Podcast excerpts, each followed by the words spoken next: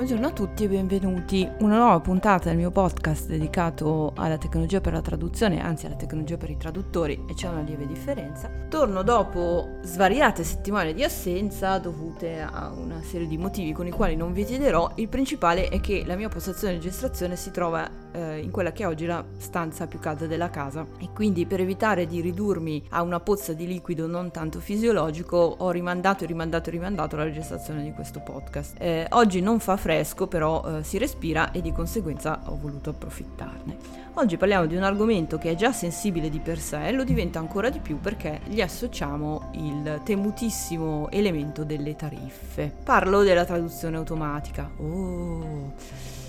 Traduzione automatica che nell'ambito del nostro lavoro di traduttori può assumere due, come posso dire, due forme.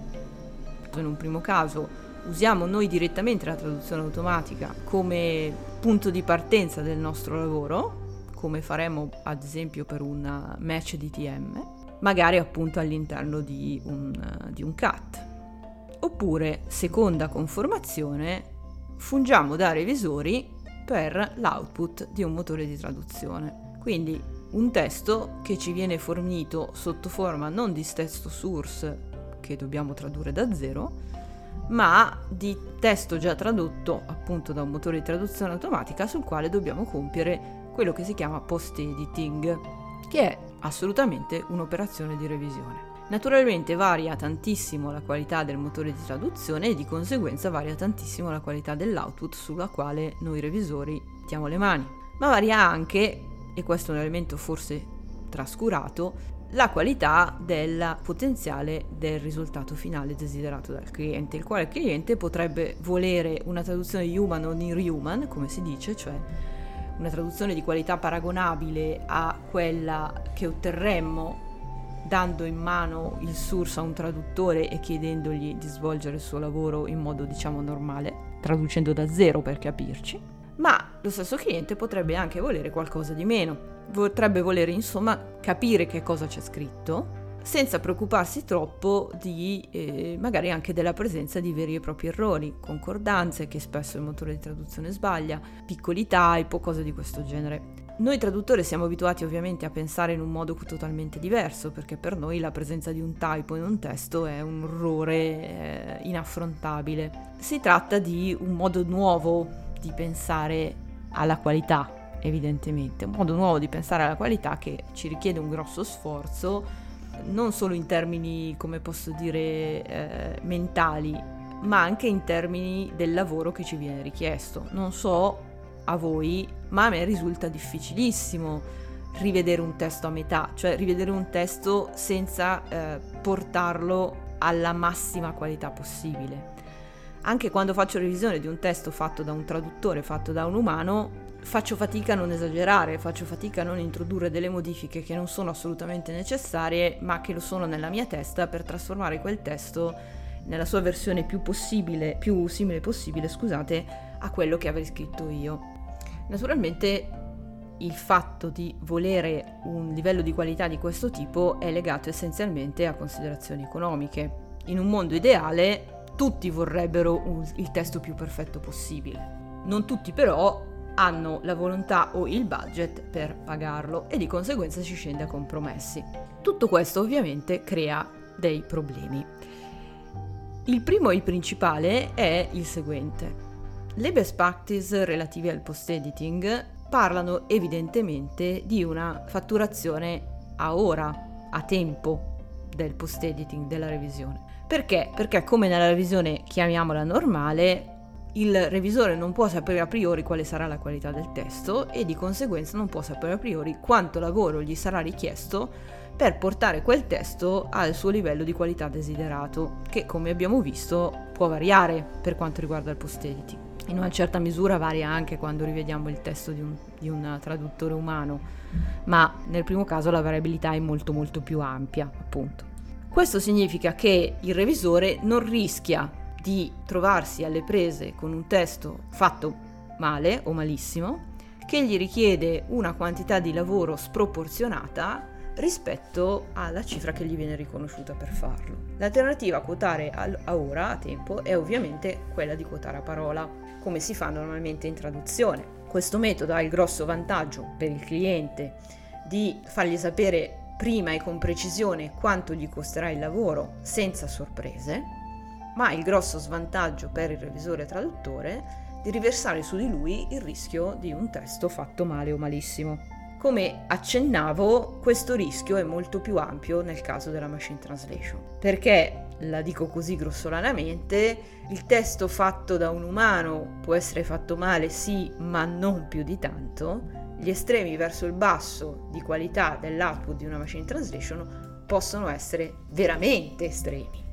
Cioè possiamo veramente avere a che fare con un output incomprensibile che va riscritto da zero, che va rifatto da zero. In questa situazione quotare a parola per il post editing naturalmente, quindi una tariffa che idealmente sarà inferiore a quella della traduzione, significa perderci, magari perderci in modo veramente importante.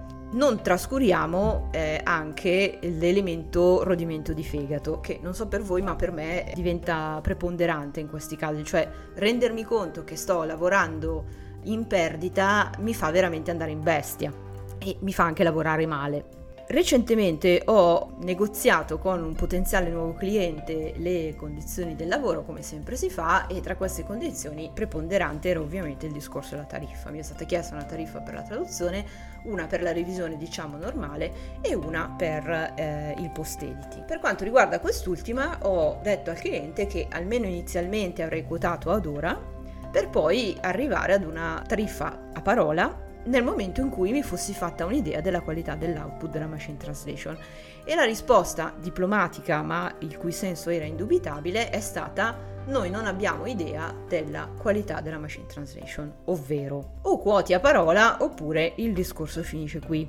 Questo venendo da una cliente che mi era stato descritto come estremamente professionale, estremamente eh, capace, che mi aveva cercato, mi aveva fatto grandi complimenti per il mio curriculum, mi aveva espresso più volte il suo desiderio di avviare questa collaborazione e che in, in, ogni ambito si era comportato in modo assolutamente professionale, mi ha fatto molto pensare perché in questo caso io mi sono trovata davanti a una, una situazione molto difficile perché priva di potenziali margini di compromesso. O accettavo di assumermi completamente il rischio di un output di machine translation magari disastroso che mi avrebbe fatto lavorare in perdita Oppure dicevo al cliente ciao, arrivederci, grazie, questa collaborazione non si fa.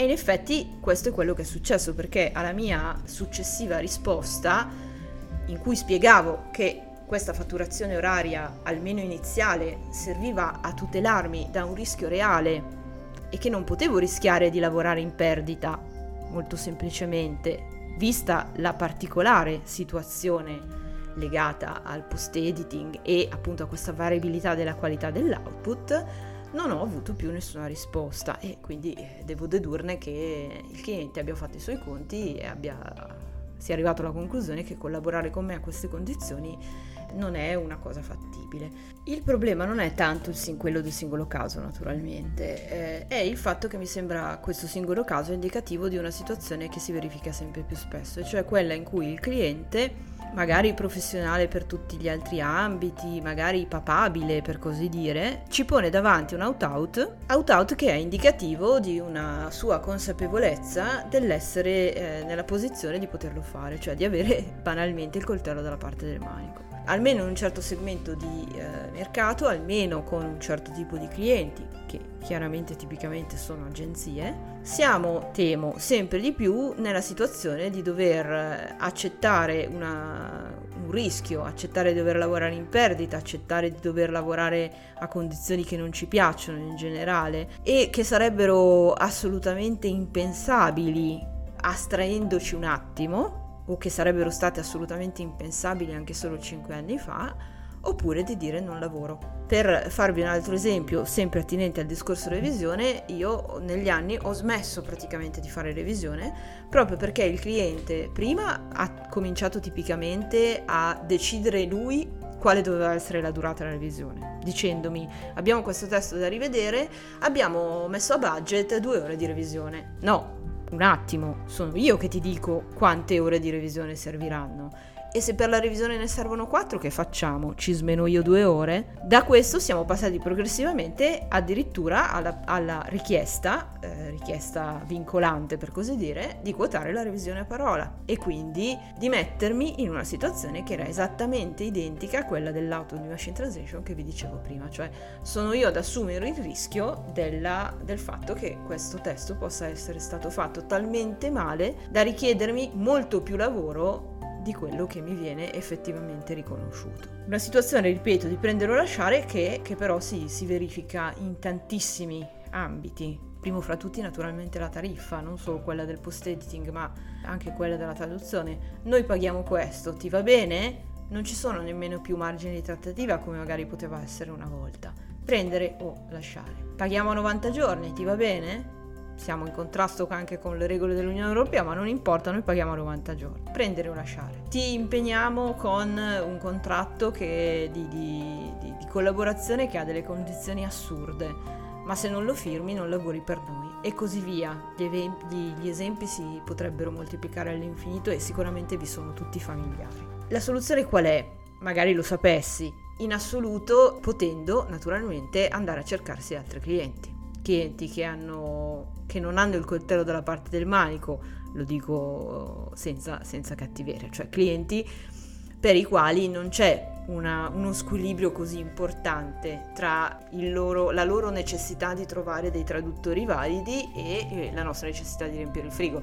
Clienti che hanno ancora un certo tipo di apprezzamento per la qualità del lavoro e non parlo del discorso traduzione post-editing. Parlo proprio di un certo atteggiamento nei confronti del lavoro, un certo apprezzamento nei confronti del fatto di essere professionali, del fatto di avere determinate competenze, del fatto di essere un consulente prima che una macchina che sforna parole. Naturalmente sarò molto curiosa di conoscere le vostre opinioni al riguardo, sia per quanto riguarda il caso specifico, quindi machine translation a ora a parola, se e come vi siete regolati e vi regolate al riguardo, sia per quanto riguarda più in generale questo discorso dell'out-out, cioè se anche a voi capita sempre di più di venire messi di fronte a un prendere o lasciare che non lascia margini di trattativa, come magari succedeva fino a qualche tempo fa, oppure se ancora vi trovate eh, nella felice situazione di poter negoziare, di poter trattare, oppure ancora se questo problema proprio non vi tocca perché eh, magari da tempo vi siete eh, avete ammainato le vele verso altri lidi eh, dove questi problemi non si pongono perché anzi siete voi a dettare le condizioni, però non con un prendere o lasciare troppo violento, ma comunque potendo far valere le vostre ragioni. Siamo partiti dalla machine translation dal post editing per arrivare eh, ai massimi sistemi, ma eh, in fondo il bello del podcast è anche questo, credo. Io vi saluto perché ho già parlato pure troppo e la temperatura qui in mansarda si sta alzando visibilmente. Eh, vi ringrazio per aver ascoltato i miei deliri, forse più deliri del solito oggi e anche in anticipo per tutti i commenti, per tutti gli input che vorrete darmi. Non so bene quando ci sarà la prossima puntata del podcast, dipende dal clima. Vi lascio ricordandovi che eh, forse non tutti lo sapete, ho attivato una newsletter a cui è possibile accedere dal mio sito e dalla mia pagina Facebook, dedicata solo ed esclusivamente ai miei eventi di formazione. Per ora ce n'è stato solo uno ed è il famoso laboratorio di MemoQ di cui ho parlato anche eh, nella portata precedente di questo podcast. L'avevo battezzato un insuccesso, ma in realtà non lo è stato, eh, quindi avevano ragione le gentili colleghe che mi avevano ammonito in questo senso, ma magari ne parleremo un'altra volta. Dicevo un solo evento finora, però per l'autunno eh, ho una mezza intenzione di ripetere, magari questa volta dedicandoci a studi. La newsletter non è periodica, nel senso che viene inviata solo ed esclusivamente quando appunto ho qualcosa da dire, quando appunto organizzo un evento di formazione o faccio qualcosa di particolare e vorrebbe in qualche modo favorire i suoi iscritti, sia avvertendoli in anticipo, perché generalmente eh, i miei laboratori, i miei eventi di formazione hanno un numero di, di partecipanti molto limitato, sia chiaramente proponendo loro degli sconti, chiamiamoli fedeltà. Se vi interessa, quindi iscrivetevi con fiducia e siate, eh, siate, sicuri che non vi romperò le scatole ad ogni piè sospinto raccontandovi i fatti miei e dei miei gatti. Con questo davvero chiudo, vi ringrazio e alla prossima puntata. Buona estate a tutti.